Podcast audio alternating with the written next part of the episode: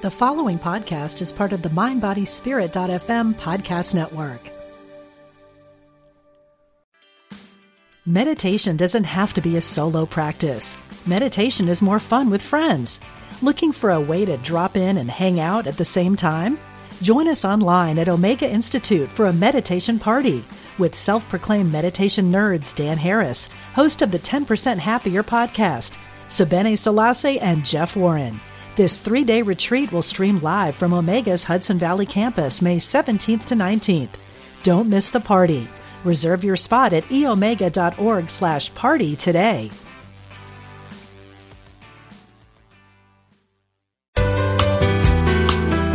You're listening to Unity Online Radio, the voice of an awakening world.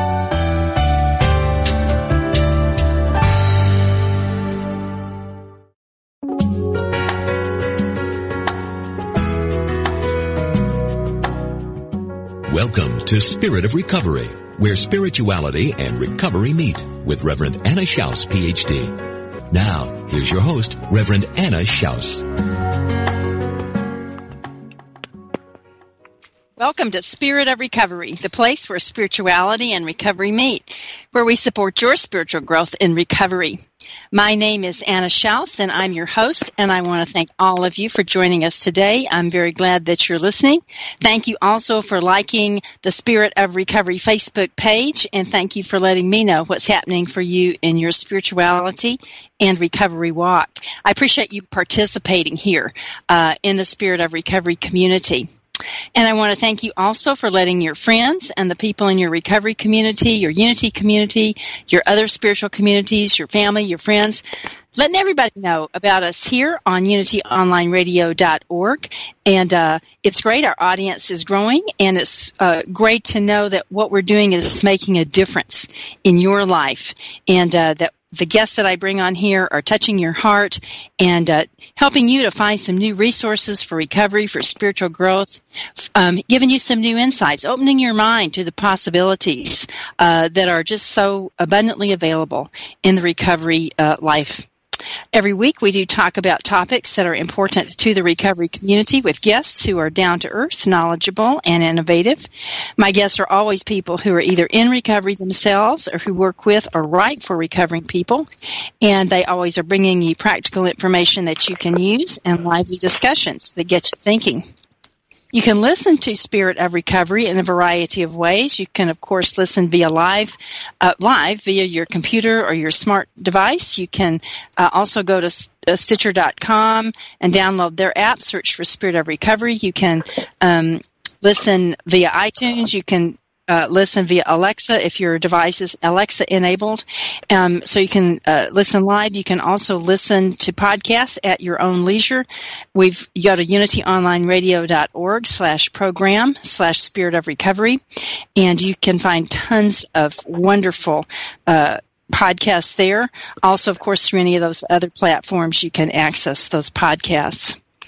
I want you to know that Spirit of Recovery is a welcoming place so that if you're a person that's in recovery from any kind of an addiction, or if you're the family member or the friend of somebody that's got the disease of addiction, uh, or you're just curious about what the process of recovery is all about, you're welcome here.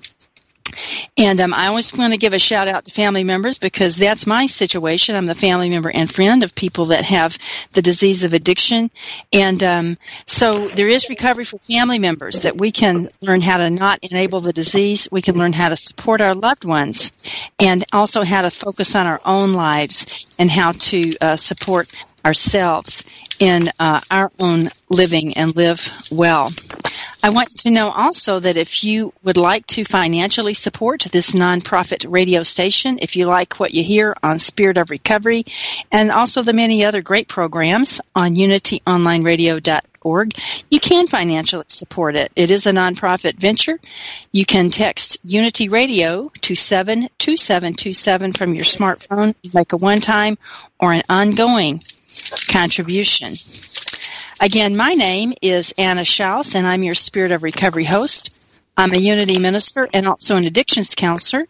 And I'm a person who has in my own circle of love and friendship, as I said a moment ago, many people with that disease of addiction. And uh, over 36 years ago now, those relationships got me started on a path of personal recovery um, from the family member friend angle and also um, spiritual development. And my walk continues to be an integration of unity principles and recovery principles, and that just keeps me growing in wonderful and deeper ways. And I'm just so grateful to have the opportunity to share these ideas with you and to bring you great guests. I also want you to know that there's going to be a change coming up uh, on Spirit of Recovery, and we'll be talking more about this in the next two weeks on uh, the last two weeks of February. But um, we're going to be getting a new host. It's going to be Reverend Lonnie Vanderslice. She's great. She's a person who's got wonderful, deep roots and wonderful connections uh, in a variety of ways into the recovery community. So she'll be sharing more about that with you next week. Um, I am so grateful. I was blessed to found Spirit of Recovery as a program on Unity Online Radio in 2010 and to have uh, been hosting it now these seven plus years, and uh, it's it's been wonderful. I've met incredible people and uh, just benefited from the graciousness. There's people in recovery and people that work with the recovery community are the most honest, most generous, most uh, forthright, vulnerable, wonderful people in the world. So I've just gained so much. And I just kept getting the message uh, several months ago that uh, I had done uh, what was mine to do with this, and it's time to let it go and turn it over to a new host. And so uh, I'm a little sad, of course, and I'm also delighted. And uh, Lonnie Vanderslice is going to be great. So we'll be talking more about that in the next couple of weeks, but I just want you to know because change happens and it's good. It opens new doors for us. It'll open some doors for me to have some, uh, I've got some things I want to do, other things to support the recovery community, and I'll be sharing about that in the next couple of weeks. So, anyway, with that, I want to introduce you to what we're going to be talking about today. Um, we've got a great guest who's returning, who's got always lots to share. So today we're going to be talking about recovery is progress, not perfection. Oh boy, you know, perfectionism can really be a part of the addictive process, whether that's uh, for persons that have the substance abuse aspect or behavioral aspects of addiction or for family members and friends. We can all get into this business about we have to be perfect. And um, that is not how it works. And recovery is about progress, not perfection. You know, um, recovery opens us the invitation to open to our human vulnerabilities. We get to give up our ironclad defenses and live from that spiritual light within us. So my guest today is Marilyn Davis, and uh, she's going to be sharing with us how this works in her own life and why vulnerability is the key to recovery and how it is that it challenges us. And uh, Marilyn has been my guest a couple of times before, and um, uh, she is is amazing. She's you've heard some of her story before, but you'll get to hear some of it again today. She's a recovery curriculum author. She advocates for and writes to the addicted population. Also, she founded and ran an award-winning women's recovery home for 21 years, and currently she's serving on the staff of a men's recovery center. Also, she celebrates 29 years of abstinence-based recovery. A person, another person in long-term recovery, it is possible, and you can find her readily on uh, Facebook via Facebook on her blogs. She has two amazing blogs. One is called From Addict to Advocate, and that's addict and the number two advocate.blogspot.com. And again, you can access it through Facebook. And the other is the award winning Two Drops of Ink at WordPress.com, a literary blog. Two, and that's T W O, T, Two Drops of Ink. And um, it's, an, it's uh, about writing, and it's amazing. It's, it's uh, about all, all different aspects of writing, both for your personal life and also if, if you're interested in writing, you know, for the public. And that's an award-winning um, uh, blog that uh, she uh, is just uh, wonderful at getting the word out in lots of ways. Marilyn is a very creative person and, and uh, is so generous to share that with all of us. So we'll we'll hear some more about her. But Marilyn, welcome back to Spirit of Recovery. Thank you. I am so glad to be on your show, and I know that change is happening for you. And just like I closed North House in 2011 and wondered, what am I going to do? Doors will open, Anna. Thank you. I appreciate that. Tell us briefly about that, because that's part of, I think, really progress, not perfection. You you did that. North yeah. House is your uh, treatment center that you founded, and you were mm-hmm. there for you ran that for a long time so what prompted you because that's i mean i would think for me perfectionism and that kind of keeps me saying no i'm going to keep doing the same thing i've been doing because i'm going to get it perfect and after a while you can kind of delude yourself into thinking oh yeah i got this i got this nailed down but you have to be willing to change and then you do something oh, different yeah. and you don't know how to do it so what was that like for you to be willing to uh, let go of north house well when I opened North House in 1990, I ran it as a sole individual. And it almost had to close in 2004 because I wasn't a very good business person. Mm-hmm. And I ended up, the community and judges and people in treatment said, oh no, you can't close. And I said, look, I, I can do the recovery aspect okay but I don't know how to run a business.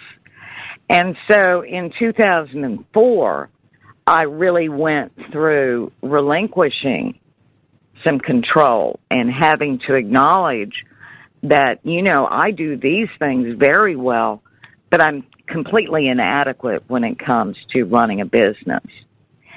And mm-hmm. people ask me, how can you give up what you started? And I thought to myself, you know, a, a good parent sends their child to school to learn from others. And to me, North House was my child at that time, metaphorically. And so mm-hmm. I turned it over to other people who had experience and strength that I didn't have. Um, and that worked very well. But after about 21 years, I I really have to admit, I I was suffering from some burnout. Mm-hmm. And that was another time when I had to say, you know, I can't do this perfectly. And so maybe it needs an infusion of new blood. And that's kind mm-hmm. of what I was hearing you in the introduction, you know, talk about right. as well. You've, right. you birthed Spirit of Recovery Radio. And yet mm-hmm. it's now time to move on for it and for you. And I think if we're not open to those kinds of universal offerings of something new, um, we can just get very rigid. And that's mm-hmm. all part of being this whole perfection thing, you know. Um, but as it relates to recovery, I, I often talk about the fact that we are not critical of children learning to walk. Mm-hmm. You know, mm-hmm. no one looks at the child the first time they fall down and says, boy, I bet you'll never walk. You're not very good at it. And yet we get into recovery and assume that we're going to know what to do. And part of the problem is we're adults. We may not be very mature, but we're adults when we get into recovery by and large. And we're very hesitant to say, I need help or mm-hmm. I don't really understand, or I don't know how to do that. And yet, there are people in, in all the rooms, whether it's 12 step, secular, or, or faith based, that were also in that same position. And you had touched on the vulnerability. Um, if we do not make ourselves vulnerable and say, I need help, it's very, very difficult to recover on our own. Mm-hmm. Right. So, you know, Meryl, go ahead. No, no, no. You ask.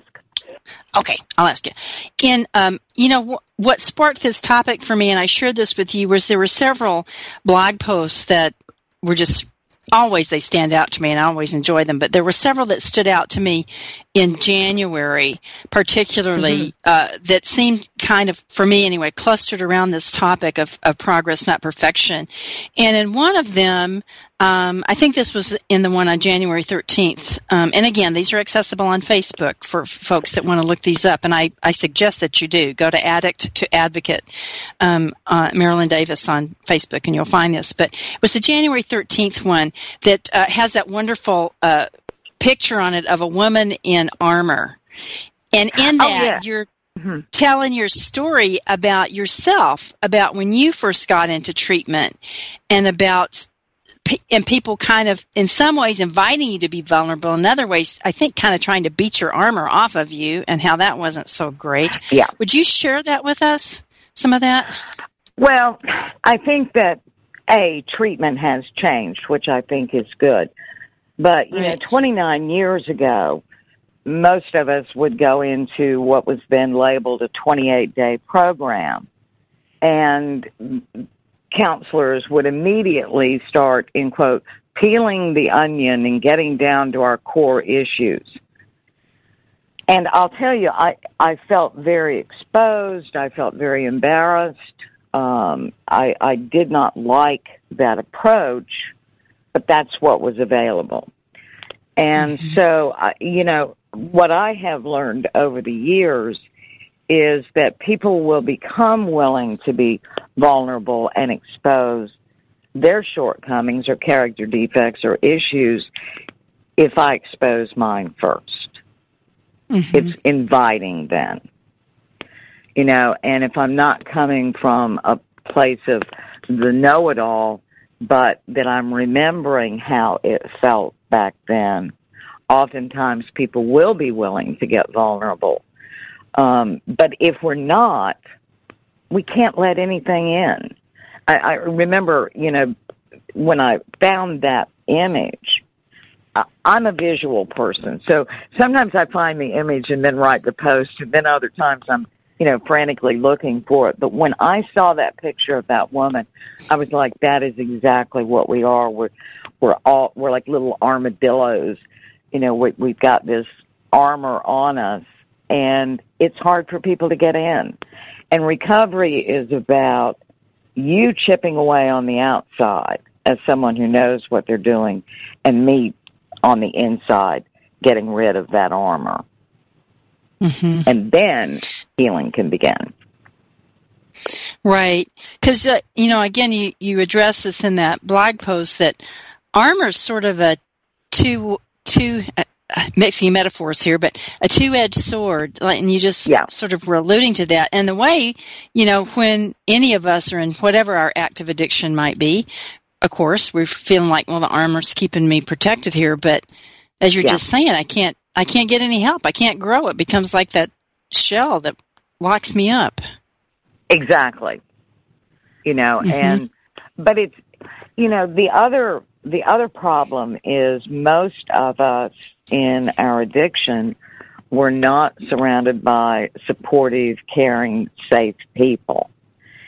And to make ourselves vulnerable in that world could have disastrous consequences. So when we Mhm. first come into recovery, I think it's very difficult to to know that we can in fact trust people that they're not going to knowingly steer us wrong and part of that is who wants to be the person in the room that gets labeled as the one that has idiotic suggestions nobody does so by and Mhm. large people are telling us their experience what worked for them and you know, any prudent person is going to at least try out the suggestions that other people are giving them. I think that's really how I got my first year, Anna. I made up my Mhm. mind that if somebody had one day more in recovery than I did, they knew something I didn't know. And so Mhm. I would try their suggestions. Now, not all of them worked for me. I, I remember one man said, well, when I want to use, I just go out on the lake in my boat and sit there all day. And I thought, no, I, I can't do that. I know I'm not going to do that. so that was one that I, I immediately rejected. But other than that, I pretty much did what people suggested. And part of it Mhm. was so, eh, there were two reasons. Initially, it was I wanted to prove them wrong. Mm-hmm. And then second of all, as I was, yeah, as I was coming up on my first year, I thought, you know what, if, if I followed their suggestion, then I can have some integrity. If I want to go back out, I can at least say, you know what, I've done everything y'all told me to do. I don't like it. I'm out of here. Well, that was 29 years ago, so obviously I found something I like. Right. You know, but it mm-hmm. cut down on a lot of the the arrogance and the defiance and the resistance by just saying these people know something I don't, and mm-hmm. I have to learn recovery just like I had to learn to walk. And the only perfect, we were talking about per, the perfection, mm-hmm. uh, and I, I talk about it in the blog. The only perfect that my mentor set me up with was don't use. Everything mm-hmm. else is just going to be about progress. Right. You know what strikes me is um, this, uh, and I felt this. You know, when I first came into recovery as a family member, I I thought it, it's the difference between an intellectual education, which is good. You know, that's good to have, learn skills or develop your mm-hmm. intellect or whatever, and a life education. And I'll be honest, I remember when I first came in, I thought, I'm an educated person here. You know, I know a lot. I know a lot about psychology and all this business. Mm-hmm. But I thought, but I'd sit in those rooms and I thought, but I have no idea what these people are talking about. I know. But I, they know more than I do. And yeah. that took a lot of humility to know I didn't know much about how to live. I didn't. Did you find that? Or I mean, oh, very level of education. So. Uh, you always ask these questions that make me expose myself, Anna. I have to tell you that. I, I always say no. I'm talking to you. no, no, because it may help someone. No, uh.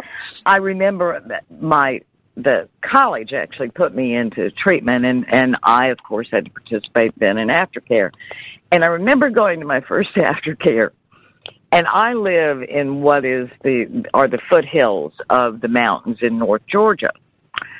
And I went into my aftercare group, which is in metropolitan Atlanta. So you've got, you know, kind of different cultures, if you will. And I went in there and I said to my counselor, you know, you all expect me to learn how to live from people who talk funny, butcher the English language, and have no teeth. And my mm-hmm. counselor said, Yes, we do. And I said, Oh, well, that says it all. mm-hmm. We had some men who had, and I, you know, year within the year, I had to make amends to them. But they had come down from the mountains of North Georgia. They had 30 years. Who was I to be critical of their recovery. And I was. Mm-hmm. Mm-hmm.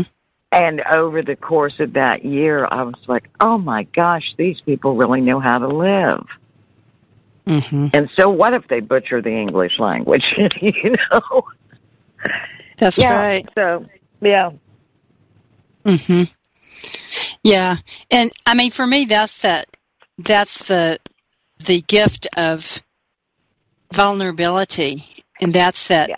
humility that you have to somehow, I don't know, I guess it's by the grace of God to get it that you don't know. You don't know what you don't know. And you, are there yeah. people that can help you and are willing? And mm-hmm. I think that's the thing over the, the course of time. I have gone to various types of recovery support meetings and regardless, as I said earlier, you know, whether it's 12 step based, faith based, or secular, that is the overriding thing. We are mm-hmm. here to help you. What do you need? Mm-hmm. And if we can hear the sincerity in that, you know, I think that makes it, you know, an inviting atmosphere and perhaps we can ask for what we need or what we don't know. Right. You know, when when you're bringing that up about asking for what we need, I I have personally find that to be one of the most vulnerable things in the world. One of the things I learned in the midst of the family disease was not to I mean, of course I had needs, but to to numb out. So, oh no, I have no needs. Yeah. Because to have needs was to was to expose myself to the possibility of rejection and disappointment yeah. and all of that. It's, it's hard to say, I need. Oh, very much so. Um, but we say it about other things. You know, mm-hmm. I mean, I had no qualms about asking for something that I wanted or, or perceived that I needed in my addiction. You know, mm. I mean, I, mm-hmm. I was real ready to ask my dope dealer for anything I needed. And I had to transfer that ability to my recovery. hmm And that How did you do that? that well, go ahead. Well, okay we all talk about, you know, oh, change is hard and change is difficult and, you know, I don't like to change, those kinds of things. But the mechanisms for change are within us. I mean, we change our mind about lunch, we change our mind about a movie, we change the radio station. I mean, we change daily.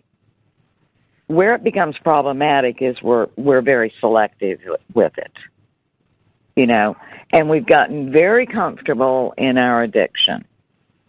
And so for me, it was a question of tapping into the existing, what, what were good qualities, but I had used them incorrectly. Like, mm-hmm. you know, I, I took a lot of risks in my addiction. So I had to use that, which is actually courage used inappropriately, and be courageous enough to say, I need some help with this. Mm-hmm. And mm-hmm. that's that kind of shifting back and forth between the aspects that I knew I had. I mean, I don't know a single addict, alcoholic that is not tenacious and determined. We are going to get and use. Well, we just have to use that tenacity to get what we need in our recovery. And if I need help with um, changing something, an aspect of myself, or I need help finding a meeting, or whatever the case may be, then I have to use what is already within me. The answers are already within us.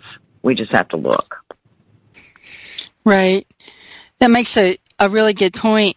Um, in your blog about uh, progress, not perfection, um, you tell a story um, about some people that that you've been uh, working with um, that mm-hmm. were very persistent in uh, as you again basically trying to use and um, they couldn't inject the drug they tried and tried but um, that didn't stop them as you're just saying it didn't stop them trying that no. persistence at, at that level yeah, and that seems to actually, most people can really get that one.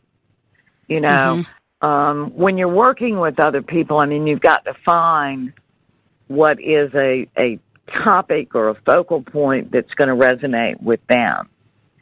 And when I ask, and, and I work with men now, but when I ask my new I have an under 12 week group. I'm kind of digressing there, but so these are all, all new men in recovery. And I'll ask them, did you ever miss a vein? Oh, of course. And I'm like, well, did that stop you from continuing your use? And I, you know, all the heads kind of tilt to the right and they're like, well, of course not. And I'm like, mm-hmm. then you have to keep making incremental progress in your recovery. Mm-hmm. You can't stop just because you weren't completely successful today. Right. And uh, the one man, I, I know what you're referencing. I have one man who is now getting ready to graduate um, who stuttered. And so I knew any time that he raised his hand to talk in the group, um, that he really felt compelled to talk and it was coming from his heart. And he said, you know, Miss Marilyn, I think sometimes I believe that we should do this perfectly, but I'm going to talk about perfe- progress now, not perfection. And that's mm-hmm. that was really such a wonderful group. And so I asked all the men if they had used that day, and all of them said no. And I stood up and clapped for them. You know, I think that's the other thing is, you know, we don't, we don't necessarily give enough attention and um, good. Lost my word there. Um, enough. We don't really give enough attention when people are making progress, and I think that we should acknowledge it. Mm-hmm. Mm-hmm. What are some ways that we can do that? How do we acknowledge it for ourselves and maybe also for other people? Well, one of the things that I have people do, and I still do it too, is look at whether you want to label them goals, you know, then come up with your sub goals. And if you do accomplish them, then tap into how do you really feel. And it is legitimate to feel pride. I feel proud that I did whatever today. Um, and let people know that they're not being conceited or they're not being arrogant. They're just acknowledging that they did something well today. They can also look on the other side of the coin, and I didn't do this particularly well. Um, you know, there's kind of that sandwich method in sales, you know, where you give a positive statement and then if you have to come back with a negative, do so. Um, but I just don't think that we give ourselves enough credit sometimes for making progress. Mm-hmm. And a lot of that's tied to expectations. Right. Um, yeah. When we come back, I'm going to uh, we're going to have time for a break now, but I do want to talk about that about expectations and where we get mm-hmm. get these uh, messages about perfection. Um, mm-hmm. uh, but I also want to acknowledge, I think what I was hearing you just say now is that in some ways, it, it, when we do make progress, it's simply about noticing it and and yeah. taking a minute to say, "Ah, I did it," and and have mm-hmm. that feeling of legitimate pride. Absolutely, just not letting it. I call it not not not having a hole in your bucket. Right. yeah, for sure. All right. We're going to take a brief break, so um, listeners, stay with us. We're talking about recovery is progress, not perfection. And my guest is Marilyn Davis, who is uh, so wonderfully sharing with us how this works in her life, how she shares it with other people um, in recovery. And um, uh, you can find her on in her blogs from addicts to advocate and you can also find her at two drops of ink and both of those you can find her via facebook. We'll be right back. Stay with us on spirit of recovery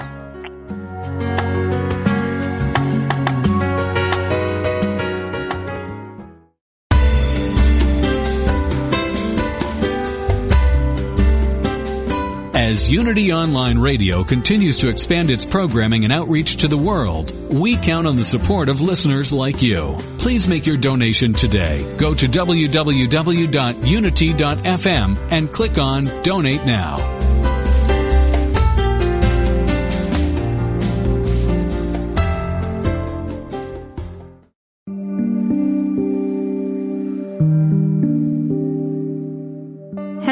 Your soul what it wants?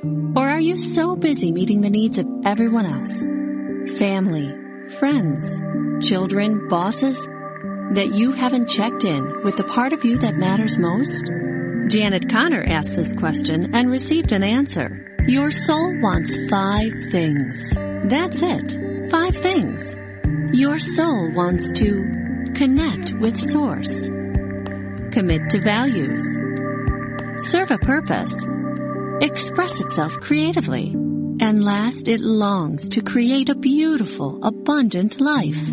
Janet Conner teaches five wisdom habits that meet those needs. You can take each course separately or register for the complete Your Soul Wants Five Things series and receive $1,000 in bonuses for free. Visit janetconner.com and explore all five courses in her signature series your soul wants five things.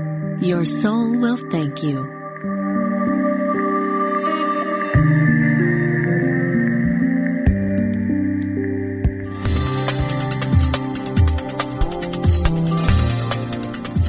What if you were intentional about your life, committed to having more energy and being more vibrant?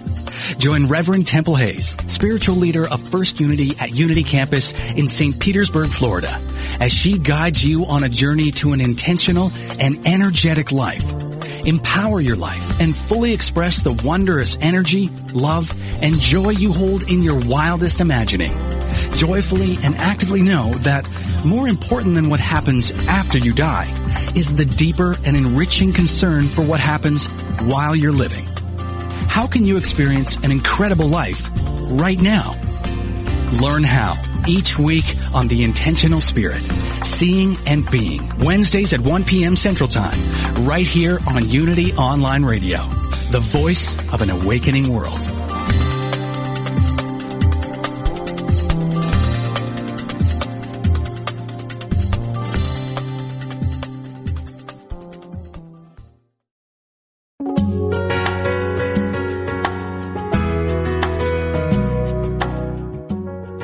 Listening to Spirit of Recovery with Reverend Anna Schaus and her guest.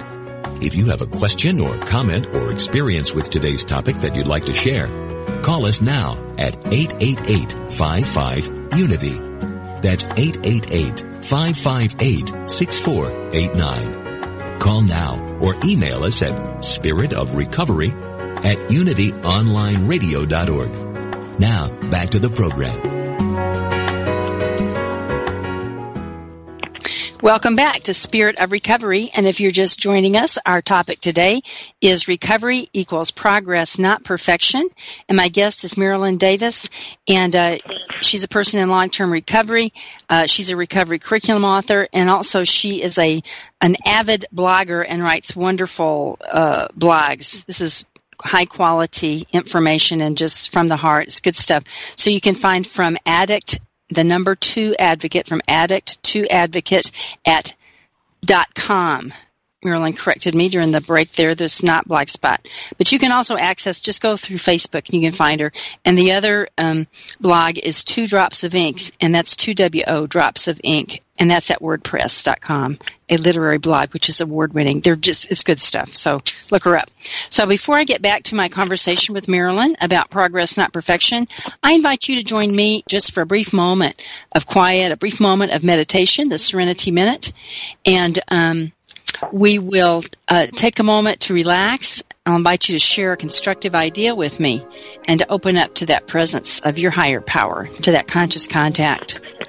So I do invite you to relax, to feel that peacefulness in the crown of your head and allow yourself to relax all the way through your face and the back of your neck and shoulders and arms and hands and allow relaxation through the trunk of your body, through your legs and feet. Allow your mind and your heart to relax and open. Maybe gently notice your breath. And share with me this constructive idea. I am enough. I am loved just as I am. I am enough. I am loved just as I am. And now we take a moment in the quiet.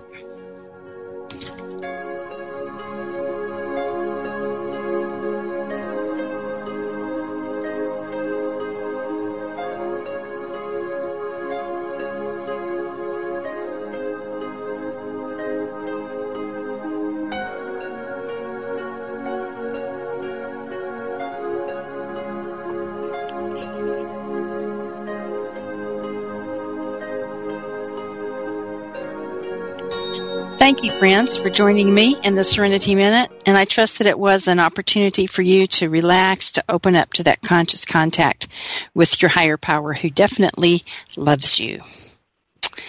And so now we're back uh, to my conversation with my guest, Marilyn Davis.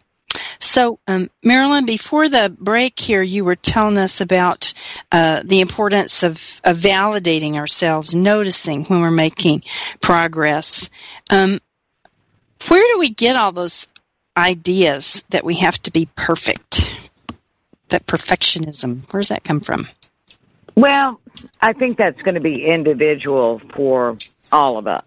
Um, you know, but we're inundated with magazines or TV or, you know, now we can, you know, see everybody around the world and, and what is today's standard of, you know, beauty or success or whatever. And, you know, clearly I never measured up to those things. But I think that your meditation is really what we have to get down to to be okay. I am enough. See, I don't ever have to become you. I just have to become the best me I possibly can. And so when I quit trying to be you or someone else or whatever, um, it became my life became less expensive for one thing. um, but yeah, mm-hmm. but it also, you know, I I just have to be the best me I can be. Mm-hmm. Right. And I have a theory. You know, All I right. mean, maybe giraffes can tell one another apart, or lions, or whatever. But I happen to think that God made us all all humans so very different and unique that we're we're supposed to just be okay with who we are. You know, I I mm-hmm. I grew up with red hair and freckles, and I I had cousins and people in school. I mean, say things like, "Don't those spots wash off your face?" and "I'd rather be dead than red on the head." So mm-hmm. I I had a a very distorted sense of my my physical presence and, mm-hmm. you know, that is something that I was never going to change. I mean, certainly I could dye my hair, but the freckles weren't going anywhere. Mm-hmm. And, you know, now, um, gosh, I really wish I still had the red hair. It's gray. mm-hmm. mm-hmm. Yeah. But, um, I think that if we just strive to be the best that we can be, that's, right. that's the progress. Yeah, absolutely. Yeah. Can't really noticing who we are and letting that be good. Know that, know that uh, I believe our higher power loves us and, like you said, made mm-hmm. us just like we are. So, um, I want to switch gears slightly here, um, and, and because sometimes that perfectionism can cause us to not go forward, not do things. And I'm going to read this mm-hmm. uh, quotation. This is from your blog, um, Recovery Isn't Perfection, It's Progress. And the date on that one is January the 17th of this year. And it's a, a quotation by a woman. I'm not going to pronounce her name probably correctly, but it looks like Veronica Tugaleva. And here's yeah. what she wrote. The most dangerous way we sabotage ourselves is by waiting for the perfect moment to begin. Nothing works perfectly the first time or the first 50 times. Everything has a learning curve. The beginning is just that, a beginning. Surrender your desire to do it flawlessly on the first try. It's not possible. Learn to learn. Learn to fail. Learn to learn from failing and begin today. Begin now. Stop waiting. Why is that such an important recovery message? Well, as I said earlier, you know, we we come into recovery as adults and I think that we have a lot of unrealistic expectations about our ability. Um, you know, and especially if someone comes into recovery and has had some successes um, I, I worked with a group of athletes, professional athletes, um, about five years ago. And I mean, these were absolutely dedicated men and could not imagine not being successful in recovery. And, you know, I had to take it back to them and say, when you first started out throwing a ball into, you know, either the the catcher's mitt or you know, shooting hoops, were you good? Well, no, but I I wanted it. Then you have to want this in the same way. And you have to understand you're just beginning in your recovery. You're not going to be successful, but you can learn. And so I think that when people have had successes, they, like I said, they create the illusion that they're going to be successful in this to begin with. Mm-hmm. And they're, whether peeling the onion feels badly or not, it is something that has to be done. We've got to peel back all of those layers that we have put on ourselves, whether it's the armor or whether it's that we wear our successes like they're going to, um, you know, prevent us from or keep us safe. And we have to just understand we're beginning something. Right. You know, sometimes too, uh, people, this is a little different, but people are sometimes afraid to succeed. Yes. And, and some of that is tied into, um, well, wait a minute. If I do something well, are you going to up the ante? Hmm. Yeah. Mm-hmm. Mm-hmm. Um, I remember one time, you know, I, I I don't do math well, and I remember I got a B, and I was so excited to get that. And my mom said, "Well, maybe you can try for an A next time." Mm. That, there was no way.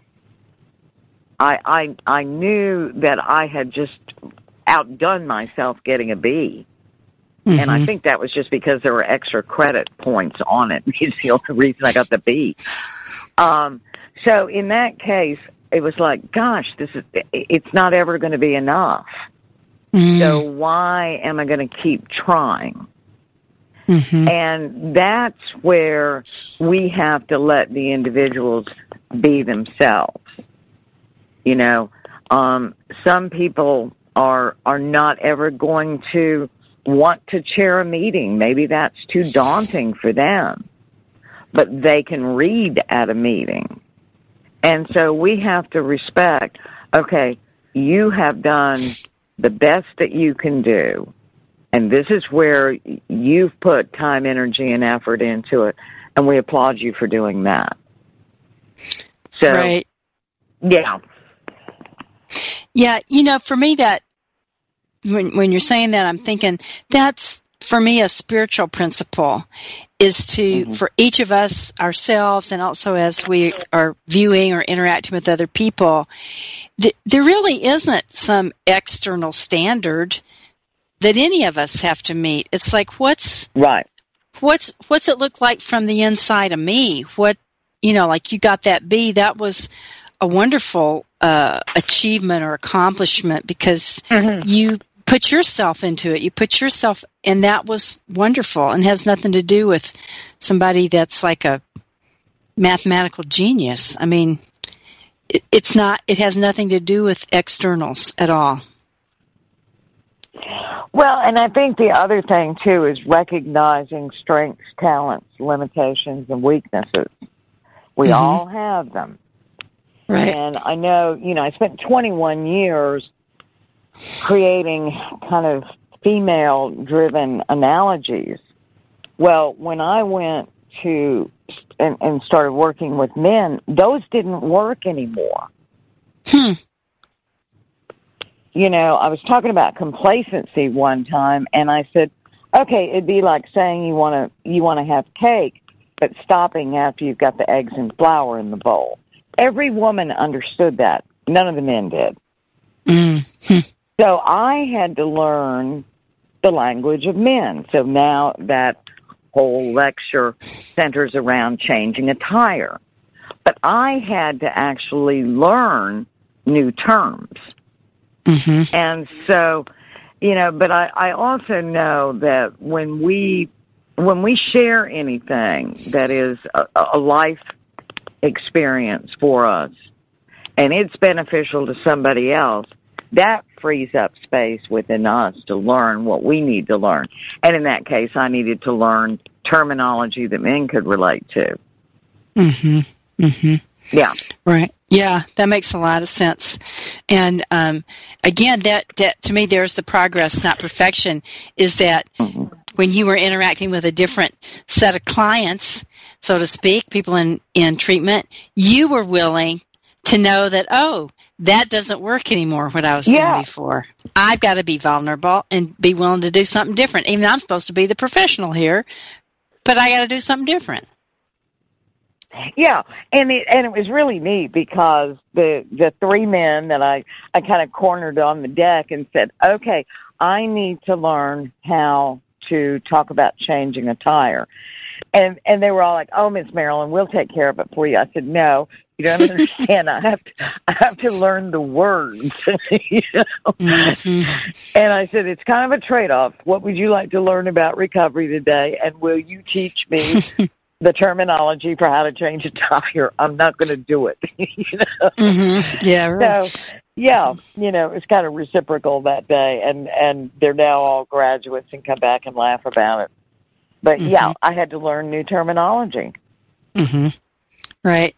Yeah, I I love that too, and that to me comes back to in recovery. It's it's not about somebody standing above another, even in a professional setting. It's about the circle. It's about we're mm-hmm. always standing in a circle. We're human to human.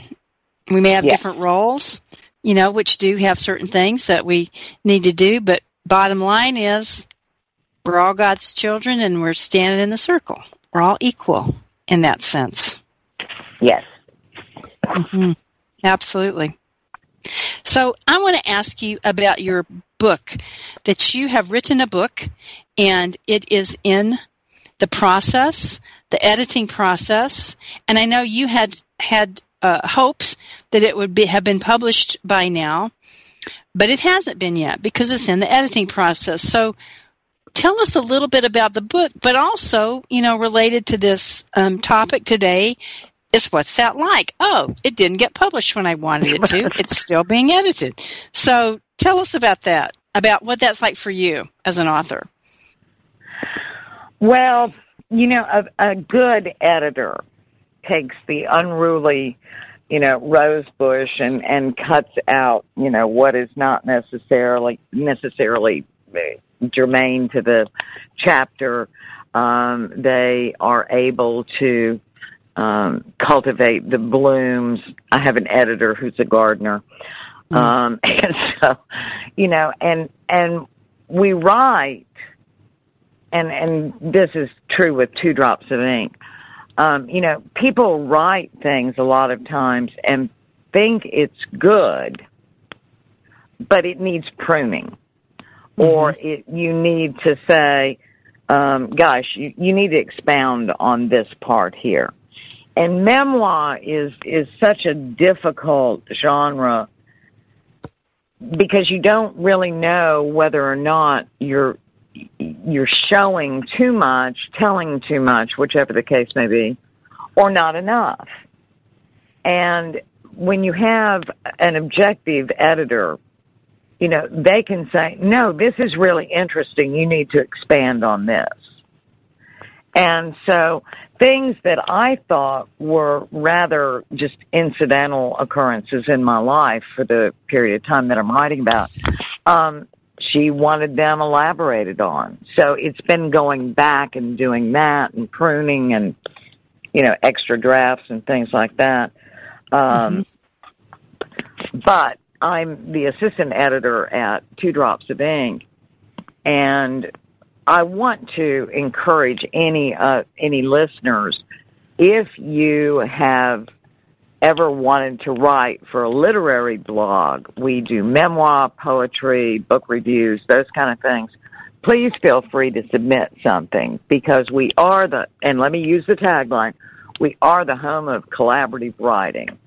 And my editor, Scott uh, and I've been friends for about 25 years and sitting in a little mom and pop coffee shop, both of us said, you know what, we want to have a collaborative blog. Well, now here six years later, um, we've won, I think, nine awards now. Mm-hmm. And we are, we are a collaborative writing site and we kind of laugh. I remember when we got our first PhD that wrote for us. Mm-hmm. How we sat with one laptop between us and two chipped coffee cups, um, and that's how it got started. Um, mm-hmm. The same for from addict to advocate. If there are listeners who want to write about their experience, whether they are the addict or whether they are a family member, um, I'm very open to getting submissions for from addict to advocate as well, because I think that the more people who write about addiction, and from whatever aspect, the more people we can touch. And Anna, as you well know, I mean, the number of people dying from addiction is just staggering today. Yeah, it is. Mm-hmm. Yeah, we need to get that information out there absolutely to help people bridge into to yeah. Community and bridge into possibilities, bridge into, you know, the possibility of recovery. And I know Marilyn that you uh, uh, writing is is a big part of your own recovery process that you mm-hmm. speak about that too in your blog and and um is as you've been writing through the blog and now through the through your book that you're working with, that also is a part of your vulnerability, right? Oh yeah, very much so. Um, and that's twofold.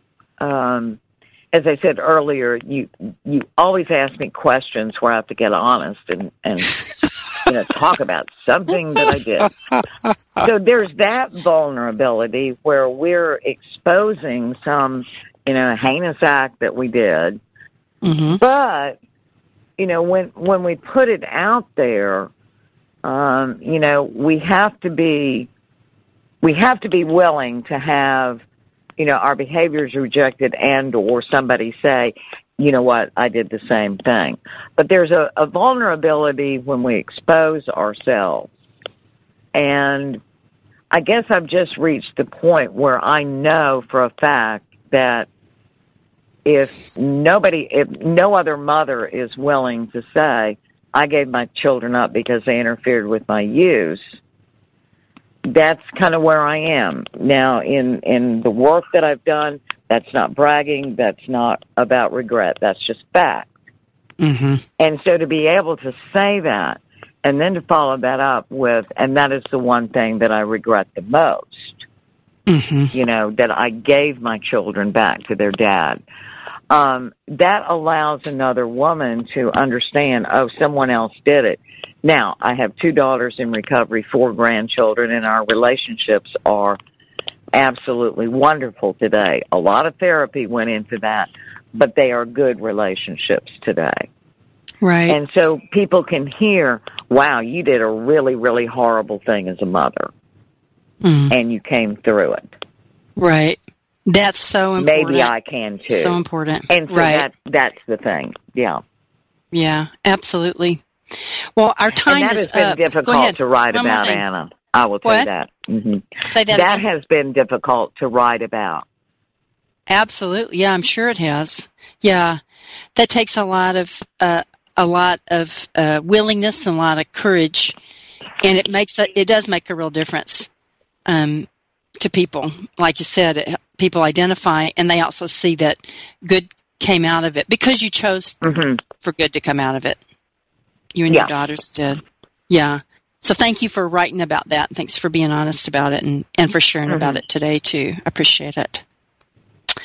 So, unfortunately, our time is up. Um, we've been talking about recovery as progress, not perfection, and my guest is Marilyn Davis. Again, you can find her via Facebook and these two wonderful blogs from Addict to Advocate and Two Drops of Ink.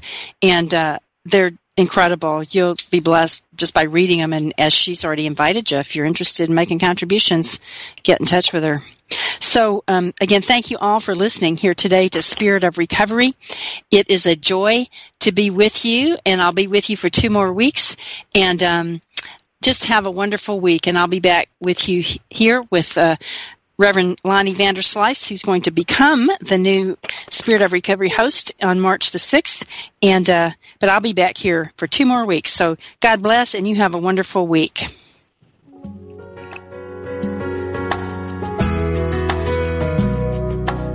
Thank you for listening to Spirit of Recovery with Reverend Anna Schaus, PhD, and her guests.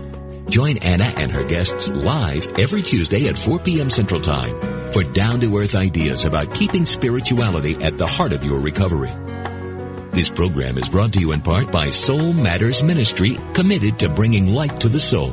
Online at soulmatters-spiritworks.org.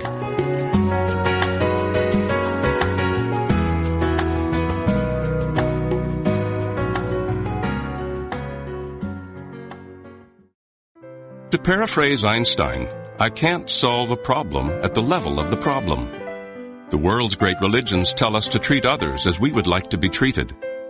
Remembering that thought makes it a little easier for me to become a peacemaker, a bringer of love when conflict appears.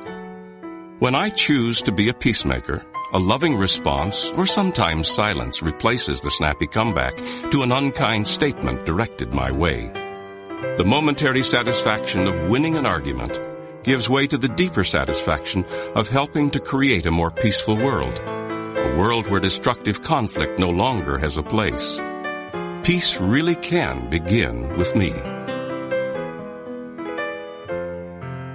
To find a Unity Church near you, please visit our website at www.unity.org.